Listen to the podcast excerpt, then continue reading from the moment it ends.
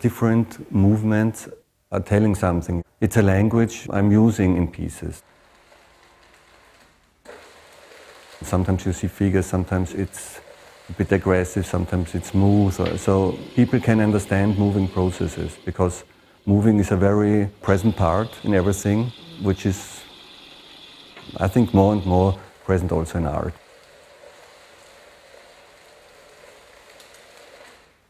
And technique was, in the, in the Greek period, already high developed, but it was forbidden to use it for war. So, let's say art and culture and technique was one, one group, something for pleasure. This thing changed, for example, totally. I would say since the 70s or something, technology is so open in a way that um, for an artist it's easy to enter. This is maybe one of the good parts of the industry. I started with these things years ago, and I, I, used them in the same way like somebody used in the end of the 19th century printing.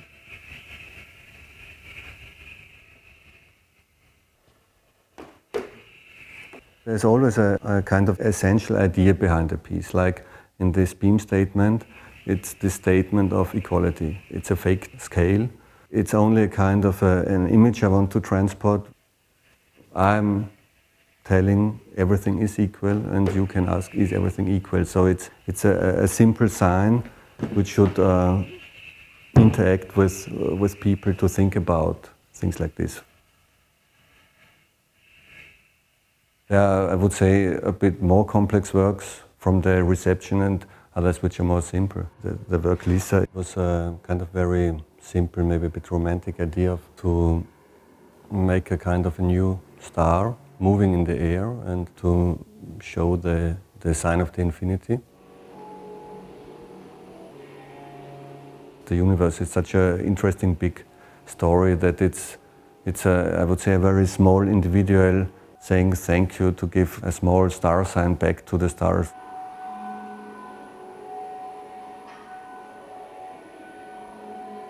In the process, there's always something above the, the first surface when you see it. For example, this piece with the spiral furniture. I had two ideas which interested me. This was on one side the Tower of Tatlin, this kind of utopic uh, spiral tower. And parallel, not related to this story, this knot from Thomas Bernhardi is always telling in interviews. Me? Me?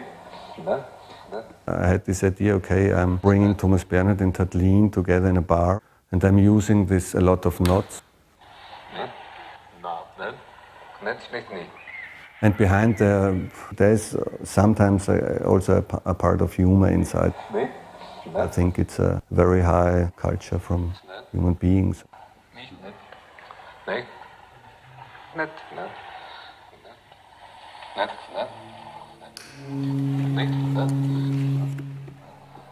My sensorium is open for sound, and it's always a question what do you put in your production or your, your things are doing.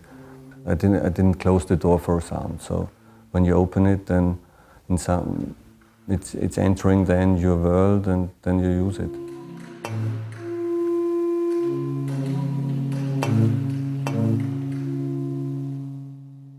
The beginning is already a, a, a finished sculpture in a way but it's always a kind of prototype stadium because in this whole process you learn what you can change or things like this.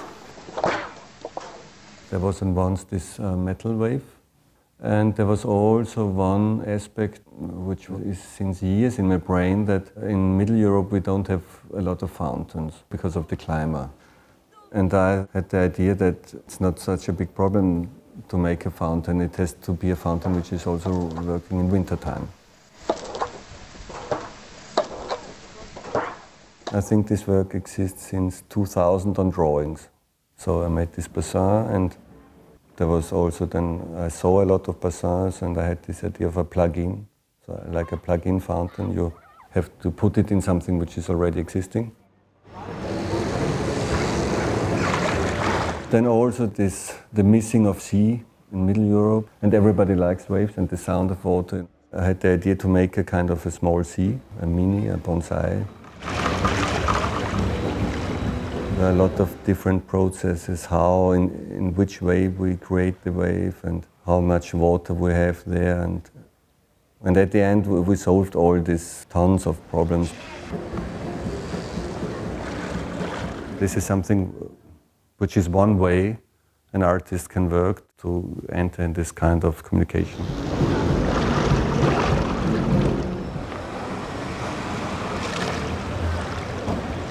To let's say to tell something or to give something also to children or to, to old people or to people which have no relations to art